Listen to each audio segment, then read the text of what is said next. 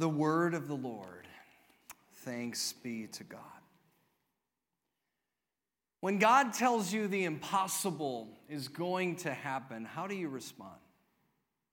How do you respond? If and, I, I'm not talking about like like walking through walls, kind of impossible. But if God were to shake you up this morning in church, if you audibly heard the voice of an angel, how would you respond?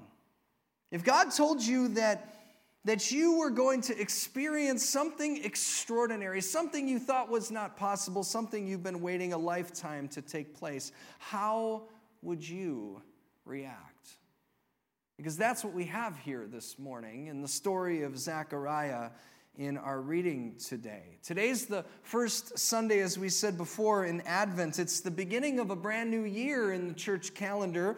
It's a season of anticipating the coming of Jesus, not only in a manger 2,000 years ago, but even more important for us to look forward and remember his promise that he will return. And our theme this year is A Weary World Rejoices. It comes from the hymn, the Christmas song that we sang at the very beginning. And the reason that we're choosing this theme this year is because I don't know about you, but to me, it does not take very long to see just how weary our world is in this particular moment. And I, I, was thinking about this. I was thinking about the last several years and just everything that we've collectively been through. And if I knew then what I know now, I might have had some, some different titles to the different Advent seasons that we had been through in the last several years. Just since 2019, I probably would have started 2019 A Naive World Rejoices because we had no idea what was coming, did we?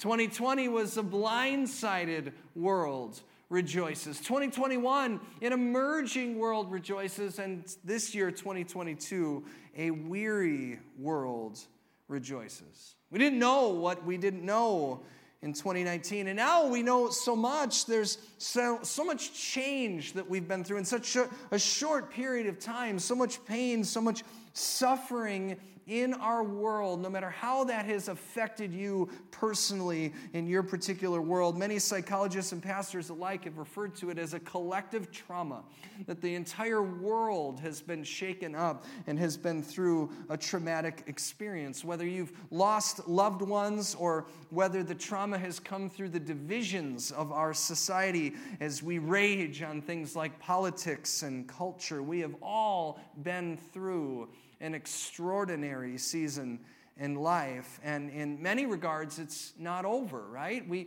we, we have access to seeing what is going on in our world near and far mass shootings, inflation, the threat of world war. I was, I was telling Alyssa, my wife, um, I was thinking back to March of 2020 at the very beginning of the pandemic. Uh, one of the first things that, um, that I did was there were these Zoom calls, these presentations that were being done with pastors from Europe and from China and they were talking about how the initial effects of the pandemic were, were, were hitting their churches and how to care for a congregation and a community. And it was almost like, you know, if you've ever lived in, a, in an area where hurricanes come and, and you're watching footage from places where the hurricane is already hitting and you know you're in the path of the storm. And that was how it was being presented to us. And then for many of us, it didn't hit us quite the same way in some places as it did in others. It didn't hit Elkhorn, Wisconsin, the same way that it did in New York City. And I'm, I'm grateful for that because that is not the case for every place. It's not the case for every person. And yet, I thought back on that experience of watching and preparing, and I feel like what we were taught to prepare for the unknown, the, the pain, the suffering, the trauma it's, it's hitting us in a different way now. It's hitting us in, in exhaustion and depression and confusion. It's hitting us in a world that is trying to run on all cylinders, but still very much is weary. And a weary world needs something. A weary world needs someone to rejoice in. A weary world needs hope in the impossible, which tells me that this is the perfect time for the story of Christmas. It's impossible. It's, it's hard to imagine, but 2,000 years ago, Jesus being born was the definition of the impossible. We take that for granted each and every year because we tell the story over and over again. And, and not unlike a Zoom call, there was an angel that came literally not to, to, to explain a storm that's coming, but to foretell the coming of hope. And we're going to listen to the angel Gabriel as he spoke to Mary next week and explained to her what would be happening. In verse 30 of chapter 1 of the Gospel of Luke, he says, You have found favor with God. You will conceive and give birth to a son. You are to name him Jesus. And she asks some questions. She's a virgin, she's only engaged, but when he says this is of God, she responds by saying, I am the Lord's servant. Which brings me back to that question when God tells you the impossible is going to happen, how do you respond? That's how Mary responds, and we'll talk about that next week. But I want you to compare and contrast that a little bit to the response of Zechariah. Let me read to you again what we just watched in the video. Verse 11. The angel of the Lord appeared to Zechariah standing at the right side of the altar of incense. When Zechariah saw him, he was startled and he was gripped with fear. But the angel said to him, Do not be afraid, Zechariah. Your prayer has been heard. Your wife Elizabeth will bear you a son, and you are to call him John. When the impossible is possible in God, and God comes to you and tells you that the impossible is going to happen, how do you respond? And I want to point out that there is a commonality in the response of Mary and the one of Zechariah. The first way in which they respond is they are both afraid, they fear. And you have to put yourself in their shoes. If an angel of the Lord appeared to you today and told you that you would bear a child, and the biological requirements of that happening are not present, either you are a virgin or you are not of an age that anyone would expect you to have a child, if you were told that is going to happen, would you not be afraid? All the retired people are like, wait a minute where is this sermon going? How possible is this, right? This would be terrifying. And not only would it be terrifying to hear that's true, that that's a possibility, but if there's this power that can send an angel that can speak that truth into your ears. And it's the same power that can make it possible that is downright terrifying. It reminds me of an, a quote by C.S. Lewis. Just this week, November 22nd, was the anniversary of his death back in 1963. I couldn't believe it's been that long um, since he's been alive. And, and the quote that I think of when I think of this passage is the one from his book, The Lion, the Witch, and the Wardrobe. How many of you have read that book, seen the movie? Movies. Just awesome story. In the story, Jesus, eh, the Messiah, is, is portrayed as a lion. And, and the lion's name is Aslan.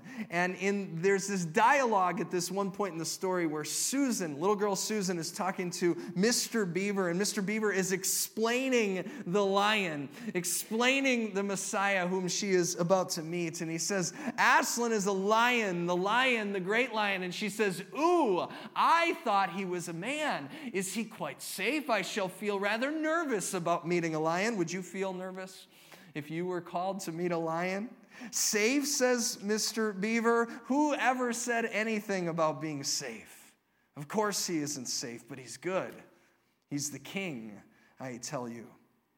Friends, there's, there's nothing safe about a God who has such control over his creation that at the snap of his fingers, he can part the sea.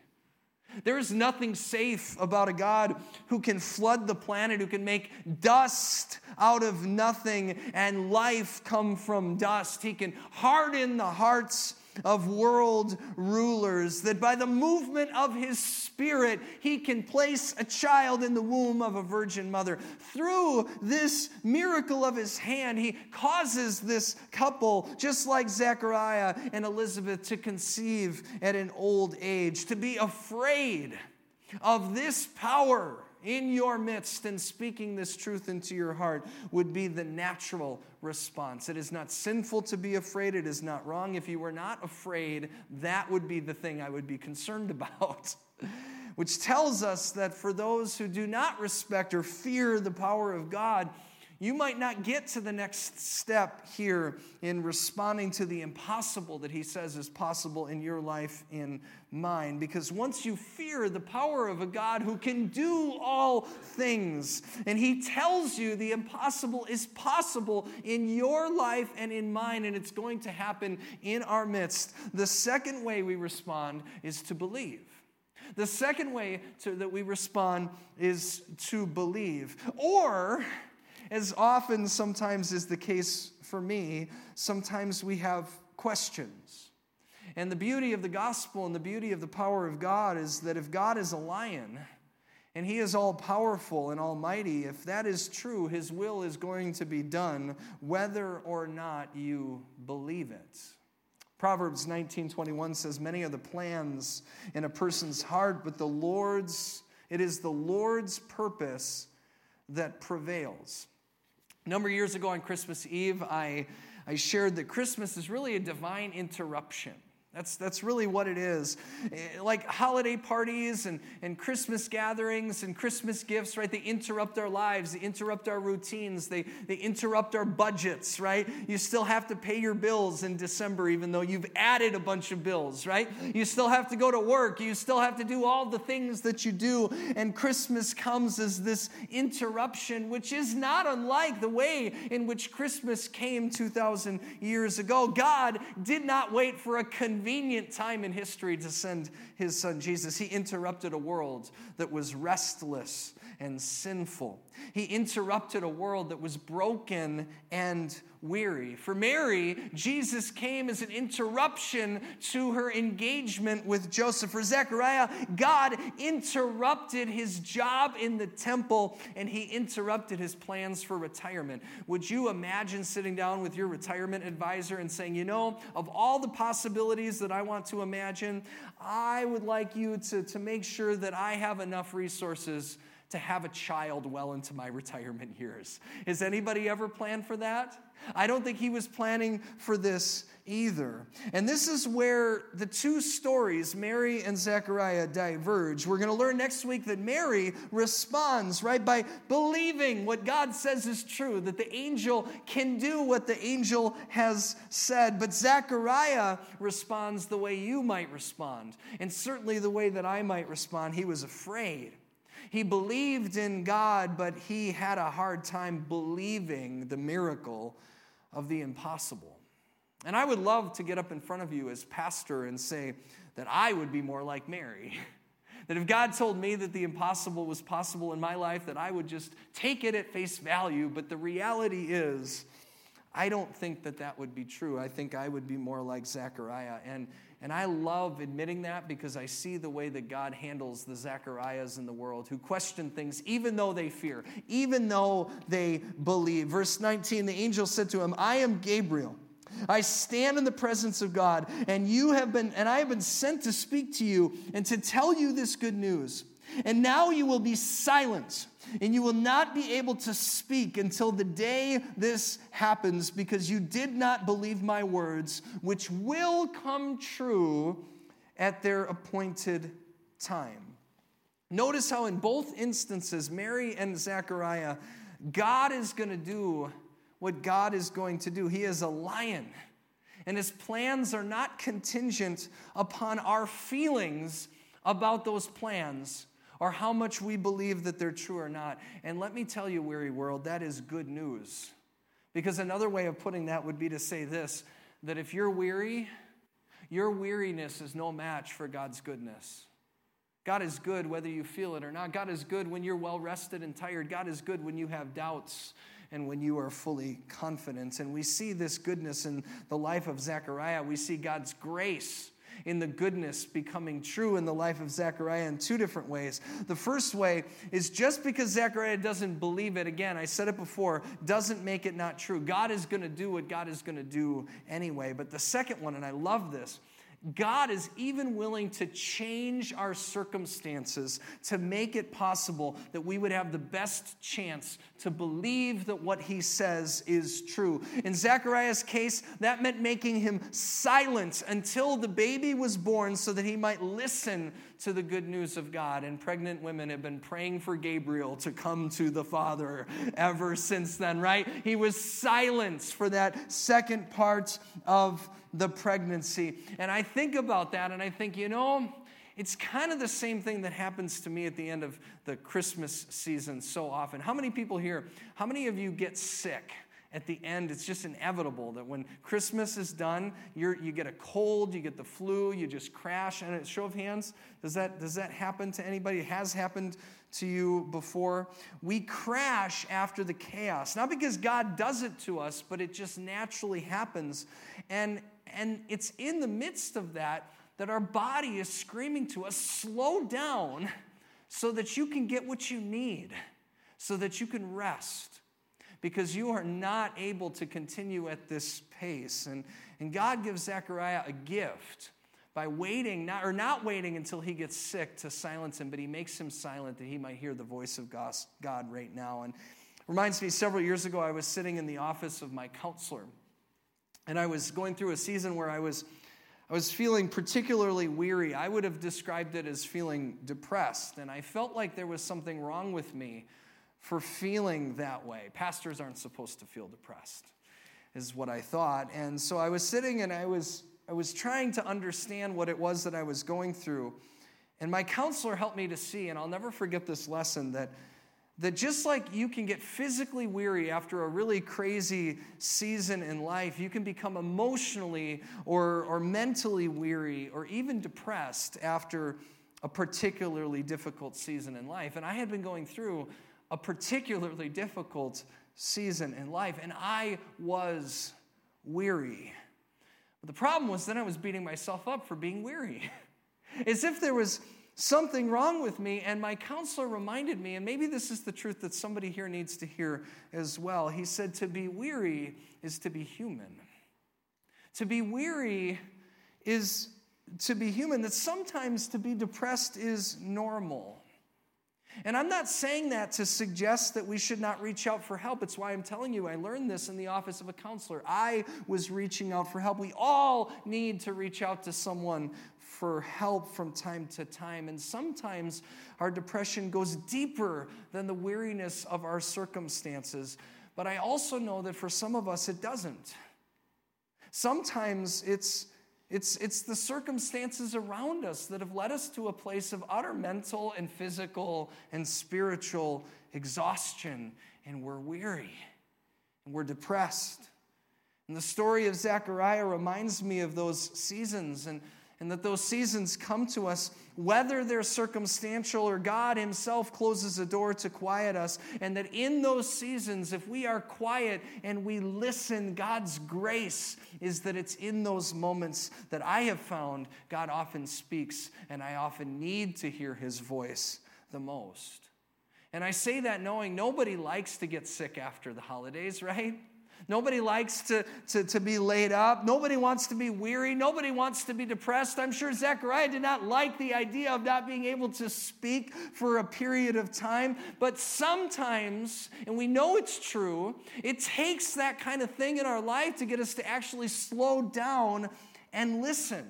I mean, I know people. I know there's people in this room. I am one of these people too often that I care to admit who doesn't take a day off until they get sick. I have known people who found God in a hospital bed recovering from a significant surgery, and they find God because that is the longest moment of time that they have sat in one place and have been forced to just listen to his voice than they can remember. God gave the gift to Zechariah of silence. He did not wait for him to get sick or depressed or somehow ill. He gave him a gift through the form of temporarily incapacitated vocal cords. And as his faith, which we read in the previous verses, he had faith, right? Impeccable faith. He was faithful to God, serving in his role, but also just as a person of faith. That faith ends up carrying him in the silence that he might hear the voice of God and believe that the impossible things God says are possible really can come true. He believes what later the Apostle Peter will go on to say in 2 Peter 3 that the Lord is not slow in keeping his promises, some understand slowness. Instead, he is patient with you, not wanting anyone to perish, but everyone to come to repentance. And so, my question to you is Are you, are you waiting for God this morning? Are you waiting for God to act in your life in a way that seems impossible for Him to break through, to reach down, to rescue you from? If that's you, listen. Listen for His voice and know that if He has not answered that prayer yet, He is not finished yet.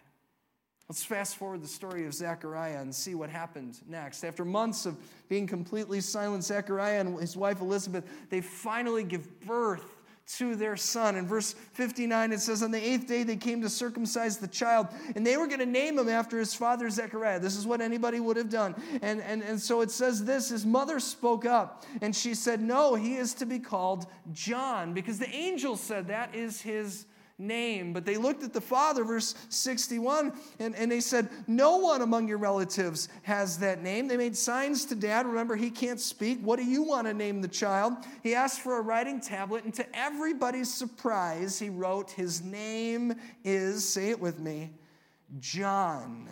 And immediately his mouth was open, and his tongue was set free and he began to speak. And what did he use his newfound gift of being able to use audible words again? He used that gift to praise God. Because back to my original question, when God tells you that the impossible is going to happen, how do you respond? You fear a God who can, who can speak it and can actually make it happen. You believe that it's true and you rejoice that it will. When you fear the Lord because He tells you that the impossible is possible, when you struggle to believe those promises, but in the waiting and the weariness, He carries you in the gift of faith. After being silenced for months and months, what would the first word out of your mouth be? For Zechariah, it was praise. It was actually a song in Latin. It's the Benedictus. It's, it's this song that for in Latin that word means praise be. And you'll see in the Gospel of Luke, you also see that there's also Mary has a song, right? Her song is My soul magnifies the Lord. Her song is like a psalm, but Zechariah's song is like a prophet. It's prophetic. It's calling into the future. What it means is that when God does this miracle of bringing John into the world, he doesn't just thank God for that miracle, but he realizes that if that miracle is possible, if God can do this, then God can do everything he has ever promised in his word he will do. And so he sings a song and it's a prophetic song of hope into the future. Verse 68 Praise be to the Lord, the God of Israel, because he has come to his people and he has redeemed them. God has been promising for generations to redeem his people in the whole world. And even though the Redeemer is still growing in the womb of his mother Mary, God's promises are as good as done in the eyes of Zechariah because he has seen the impossible become possible. And so he continues his song in verse 69. He says, He has raised up a horn of salvation for us in the house of his servant David, as he said through his holy prophets long ago salvation from our enemies and from the hand of all those who hate us, to show mercy to our ancestors and to remember his holy covenant. The oath he swore to our father Abraham to rescue us from the hand of our enemies and to enable us to serve him without fear in holiness and righteousness before him all of our days. Zechariah has confidence that all of these things will happen, even though his son John is only eight days old. This miracle gives him hope, not just for this moment, but it gives him hope for everything he longs to have hope for in the future. And the miracle of Christmas reminds us that because Jesus came 2,000 years ago, we too can have hope, that the impossible is possible in him as well. An infant communicates hope. It's instinctive. It's why, why young families who have newborn babies often don't take their babies out in public right away. You know why? Because everybody wants to touch them. right? Everybody likes to poke a baby. Well, the reason why everybody likes to touch a baby is because whether they realize it or not, they're drawn to this little tiny human life with this little heart that's beating and these little lungs that are filling with oxygen because this infant is hope personified. This infant is hope. You see the future, you can see God's goodness in this child's midst. And it's so much more so for Zechariah, for who this child has been called to be in the grand scheme of the hope of God. Verse 76 You, my child, he says, will be called a prophet of the Lord Most High. You will go on before the Lord to prepare the way for him. You will give his people knowledge of salvation. You will give his people the knowledge of salvation through the forgiveness of their sins because of the tender mercy of our God by which the rising sun will come to us from heaven to shine on those living in darkness and in the shadow of death, to guide our feet into the path of peace. I asked you at the beginning if God shook you up during church today and He told you the impossible is possible, how would you respond? If He told you the extraordinary will take place in your life, how would you react? And I asked you that question because these things in these words are the things that God says have and will come true. These are the impossible things that have already become true in the birth and the life and the death and the resurrection of Jesus. And so let me make it really practical. Do you need knowledge and assurance? That you'll be saved from your enemies? Do you have an enemy in your life that seems so strong and so mighty that there's no way in which to, to push against it? Maybe, maybe your enemy isn't a person, maybe your enemy is a habit or an addiction or the weight of grief. Maybe your enemy is a sin that you have been living with so long that it seems impossible that God could ever rescue you from it, that He could ever forgive you from doing it. It's the thing you come to church every Sunday and you pray about. If you believe that those things are impossible, can I tell you something else that's impossible? Virgin birth. You know what else it tends to be Impossible having a, a, baby when you're old enough to have had a subscription to AARP for at least 10 years. And yet, the same God who did both of those things 2,000 years ago says he wants to do all of these things for you, and you think your sin is too much for him? Do you look out at the world and, and do you see the harshness of it and you long for the tender mercy of a God who is near? Do you long for lights that shines into the darkness? Are you looking for a miracle that reminds you in this season that can be so lonely for so many of us that when we die, we will actually live in heaven forever with God? And we will live with our loved ones whom he has drawn near and that that is not a figure of speech but that is a reality. Not that we will be whisked away but ultimately that god came down to be with us and promises to take us with him that we will be where he has gone to be that he has prepared a place for us. This is a literal truth. It seems impossible but it is possible and it has been accomplished through Jesus. And it took place 2,000 years ago, and it will happen again when He returns. And until that day comes, His presence is with us, telling us through the testimony of His Spirit inside of us that these promises are already here. And if you need those promises to be spoken into your heart, all you need to do is answer the question that I asked at the beginning. If, if the impossible, is said to be possible in you, if God comes to you and tells you that the impossible is going to happen, how are you going to respond? How are you going to respond? Are you going to fear the presence of a God who can? Are you going to believe that it is truth, even if you need to pray the prayer, Help me in my unbelief? And are you going to rejoice? Knowing that because of what God has already done in your life and the lives of so many others, and ultimately what He did 2,000 years ago by sending His Son Jesus, that the impossible is possible, and it has happened, and it will happen in you. Fear, believe, and rejoice. Because, friends, the story of Christmas is true. It's for you, and it's for me, because God came to be with us. We don't have to wait till December 24th. And so let's come before God right now in prayer. Let's ask Him to remind us of that truth as He lives in us. Lord Jesus, I, I can't help but be reminded of your promise of peace.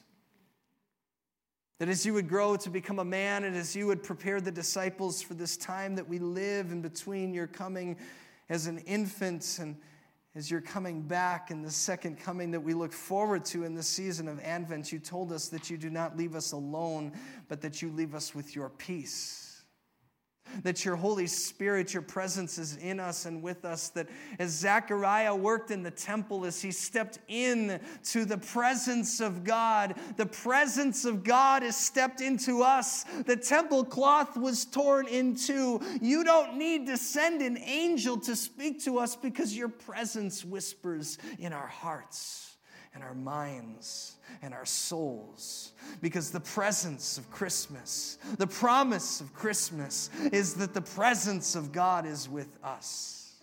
That not only did Jesus come as an infant, but that he sent his spirit to be with you and me right now. And so, God, would you speak? Would you speak to a world that is weary? Would you speak to those of us who are, are begging you?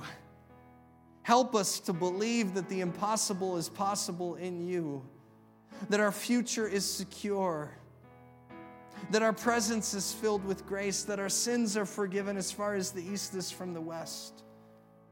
Because you didn't just come to live as an infant, but you came to grow up to become a man. You came to live the perfect life so that you might present yourself as the ultimate sacrifice that would pay for the sins of the world and a mystery that no one will ever be able to comprehend, and one that we could never earn ourselves, but one that has been freely given to us in you. Because 2,000 years ago, Jesus, you didn't just die on a cross, but three days later, you rose from the grave.